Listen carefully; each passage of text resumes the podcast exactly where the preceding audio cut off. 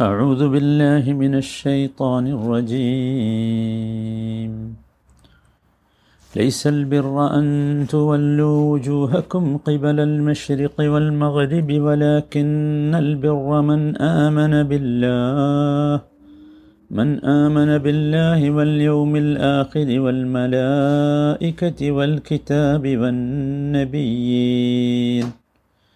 നൂറ്റി എഴുപത്തിയേഴാമത്തെ വചനത്തിൻ്റെ ആദ്യ ഭാഗമാണ് നമ്മൾ കഴിഞ്ഞ ക്ലാസ്സിൽ മനസ്സിലാക്കിയത്. കുറച്ച് കാര്യങ്ങൾ കൂടി അതിനോട് ചേർത്ത് നാം മനസ്സിലാക്കേണ്ടതുണ്ട്. ഇവിടെ നമ്മൾ പറഞ്ഞു ലൈസൽ ബിറ എന്ത് ബിറ് എന്തല്ല ധർമ്മം എന്തല്ല എന്നാണ് പറഞ്ഞത് ആദ്യം തന്നെ. ധർമ്മം എന്തല്ല ഏതെങ്കിലും ദിക്കുകളിലേക്കുള്ള മനുഷ്യന്റെ മുഖം തിരിക്കലല്ല.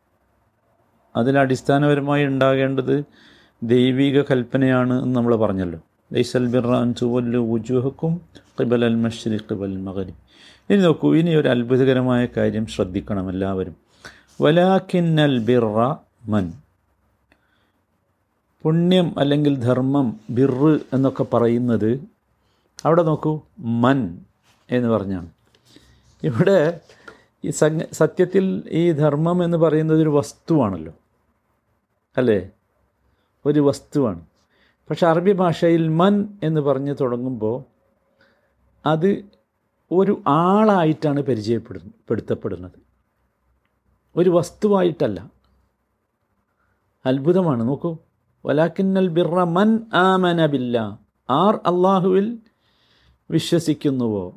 സുഹാനല്ലാ ആർ അതിന്റെ ശേഷം പറഞ്ഞത് നമസ്കാരം നിർവഹിക്കുക പരലോകത്തിൽ വിശ്വസിക്കുന്നുവോ? ആർ മലക്കുകളിൽ വിശ്വസിക്കുന്നുവോ?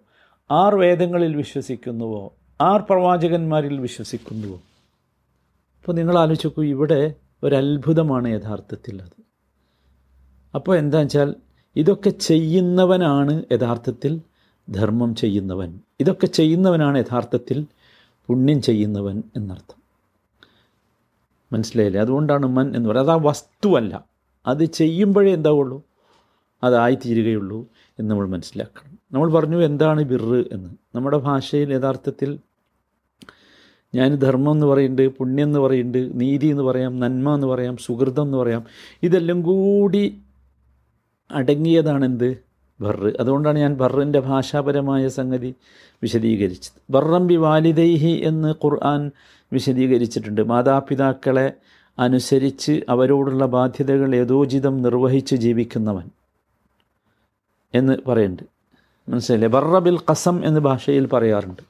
സത്യം പൂർത്തീകരിച്ചു എന്നുള്ള അർത്ഥത്തിൽ. മനസ്സിലായില്ലേ? അതൊക്കെ ബർറാണ് ബിറാണ് എന്നർത്ഥം. ബിറ്. ബറല്ല ബിറാണ്. ബറാകുമ്പോൾ കരയാണ് നമ്മൾ നല്ല പറഞ്ഞല്ലോ. ബറ എന്നത് അതിന്റെ വെർബാണ്. ബർ ബറ കസമി എന്ന് പറഞ്ഞാൽ. ഓക്കെ. അപ്പം എന്താ വെച്ചാൽ ഇവിടെ ആ കാര്യങ്ങൾ ചെയ്യണം. അത് നമ്മുടെ ജീവിതത്തിന്റെ ഭാഗമാകണം. അതിനാണ് മൻ എന്ന് പറഞ്ഞത്. മനസ്സിലായല്ലോ? ഇനി നോക്കൂ വേറൊരു സംഗതി വളരെ അത്ഭുതമുള്ള കാര്യമാണ്. അത് നമ്മൾ പ്രത്യേകിച്ച് ശ്രദ്ധിക്കേണ്ട വളരെ പ്രധാനപ്പെട്ട ഒരു സംഗതി. ഒന്നാമതായി പറഞ്ഞത് പുണ്യം അല്ലെങ്കിൽ ധർമ്മം എന്ന് പറഞ്ഞ ആദ്യം പരിചയപ്പെടുത്തിയത് അള്ളാഹുലുള്ള വിശ്വാസമാണ്. എത്ര നമ്മൾ പറഞ്ഞാലും മതിയാകാത്ത ഒന്നായിരിക്കും അത്. കാരണം ഖുർആാനിന്റെ ഒരു വലിയ ഭാഗം സിംഹഭാഗവും ചെലവഴിച്ചിട്ടുള്ളത് വിശ്വാസ കാര്യങ്ങളെ അടിയുറപ്പിച്ച് നിർത്താനാണ്. മനസ്സിലായില്ലേ? അതാണ്. അപ്പോൾ ഇവിടെ ഈമാൻ എന്ന് പറയുമ്പോൾ അതിലെന്തുണ്ട്? അതിലൊരു ധർമ്മത്തിന്റെ ചൈതന്യമുണ്ട് ആത്മചൈതന്യം. അതുണ്ടാകുമ്പോഴേ ഈമാൻ ആവുകയുള്ളൂ മനസ്സിലായി അതാണ് വിശ്വാസി മനസ്സിലാക്കേണ്ടത്. വിശ്വാസിയെ സംബന്ധിച്ചിടത്തോളം ഈ ഭൂമിയിൽ അവന്റെ സ്ഥാനം എന്താണ്? അവന്റെ ഉത്തരവാദിത്തം എന്താണ്? അതൊക്കെ തിരിച്ചറിയാനുള്ളതാണ് യഥാർത്ഥത്തിൽ വിശ്വാസം എന്ന് പറയുന്നത്.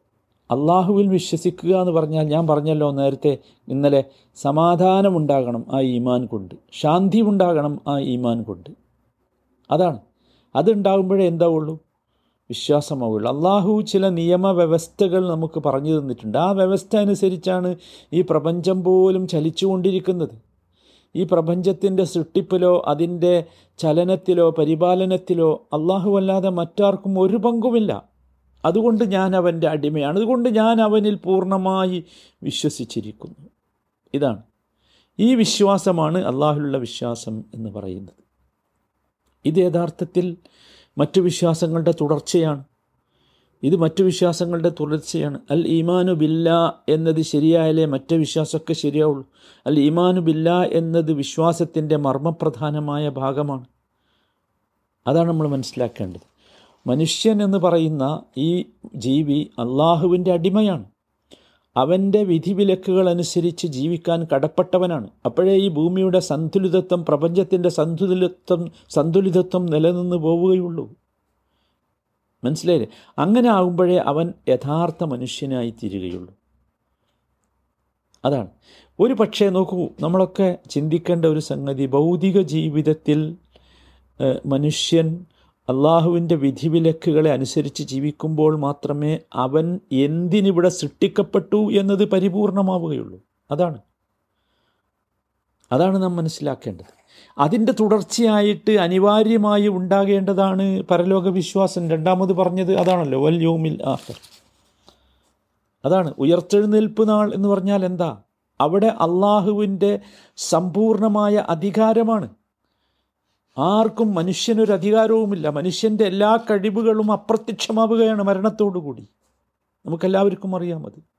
അപ്പോൾ ഭൂമിയിൽ അള്ളാഹുവിനെ അള്ളാഹുവിനെ അംഗീകരിക്കുകയും അവന്റെ വിധിവിലക്കുകൾക്ക് കീഴ്പ്പെട്ട് ജീവിക്കുകയും ചെയ്തവർക്ക് അർഹിക്കുന്ന പ്രതിഫലം നൽകാനുള്ള സ്ഥലമാണ് യോമുല്ലാഹർ സമയമാണ് യോമുല്ലാഹർ അവനെ ധിക്കരിച്ചവർക്ക് അവരർഹിക്കുന്ന ശിക്ഷയും നൽകും. അപ്പോൾ നമ്മൾ മനസ്സിലാക്കേണ്ടത് മരണത്തോടുകൂടി മനുഷ്യന്റെ ജീവിതം അവസാനിക്കുന്നില്ല. അത് യഥാർത്ഥ ജീവിതത്തിലേക്കുള്ള ഒരു ഗേറ്റ് മാത്രമാണ് മരണമെന്ന് മരണമെന്ന് പറയുന്നത്. യഥാർത്ഥ ജീവിതമെന്ന് പറയുന്നത് പരലോകമാണ്. വൽ ആഹിറത്തു ഖൈറും വ അബക്ക പറഞ്ഞില്ലേ? അതാണ് ഉത്തമം അതാണ് അവശേഷിക്കുന്നത്. അനശ്വരം അതാണ്. ഇത് നശ്വരമാണ്. നമ്മൾ മനസ്സിലാക്കണം. ഇനി നോക്കൂ അടുത്ത വിശ്വാസം പറഞ്ഞത് മലക്കുകളെക്കുറിച്ചാണ് എന്താ മലക്കുകൾ?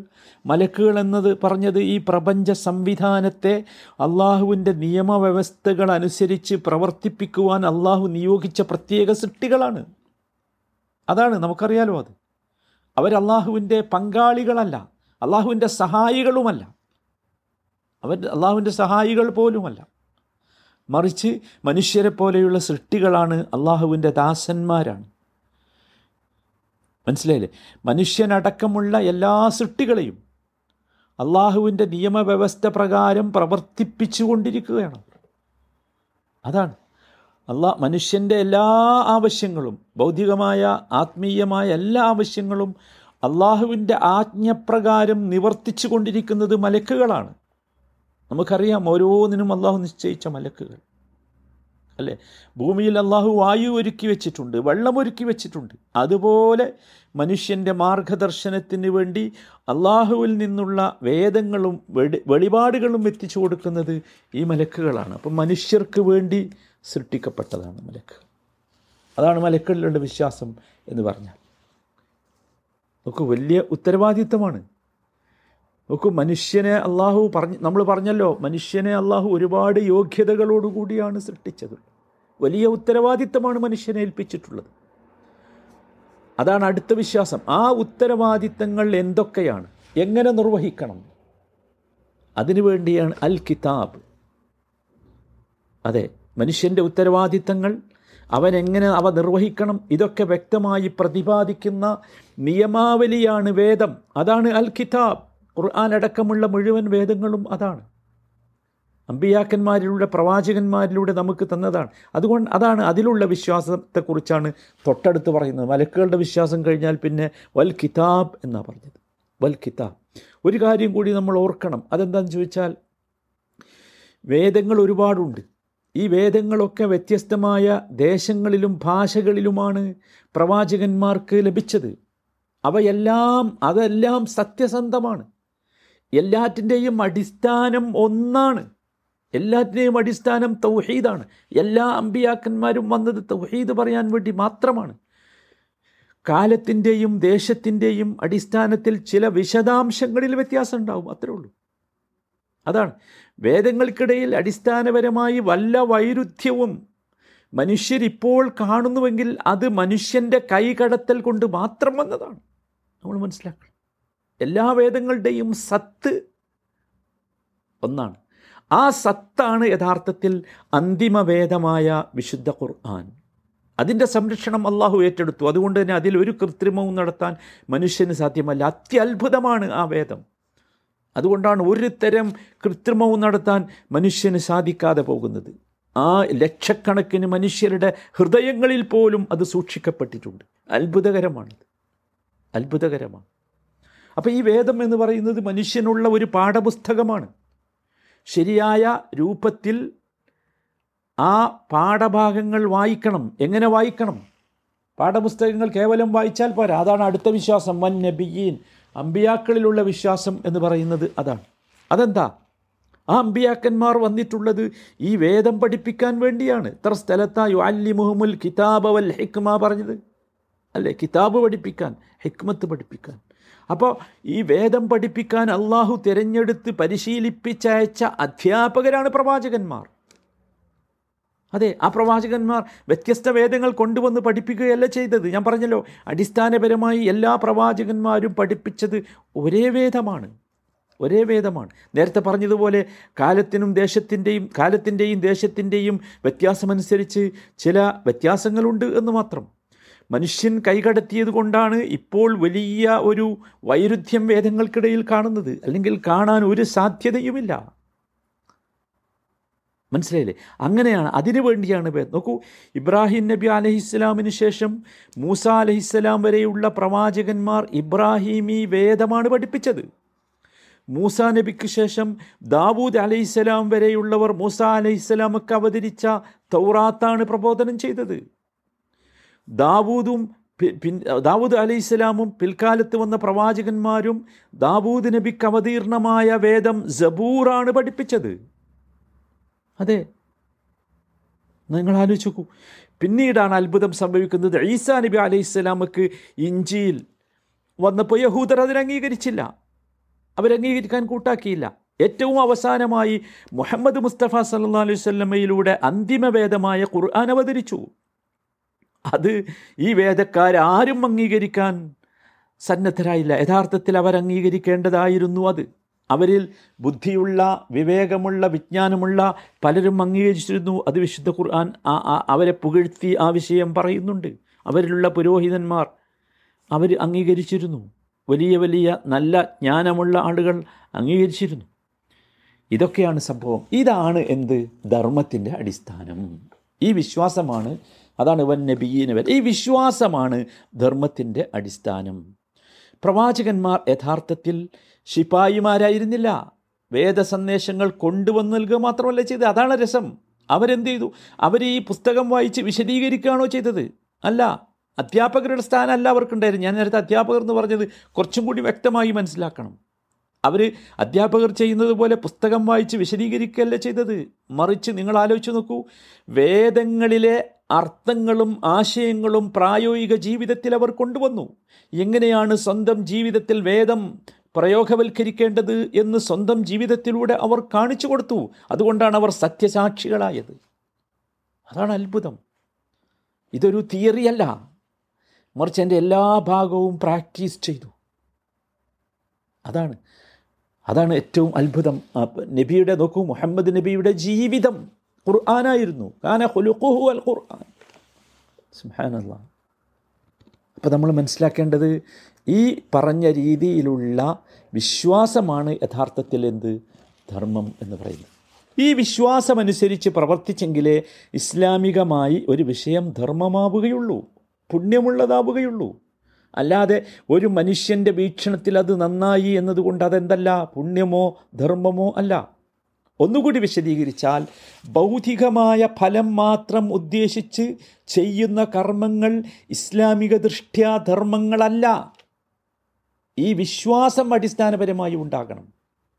അല്ലെങ്കിൽ ഇത് ധർമാവില്ല അത് കേവലം ഭൗതികമായ പ്രവർത്തനം മാത്രമേ ആവുകയുള്ളൂ.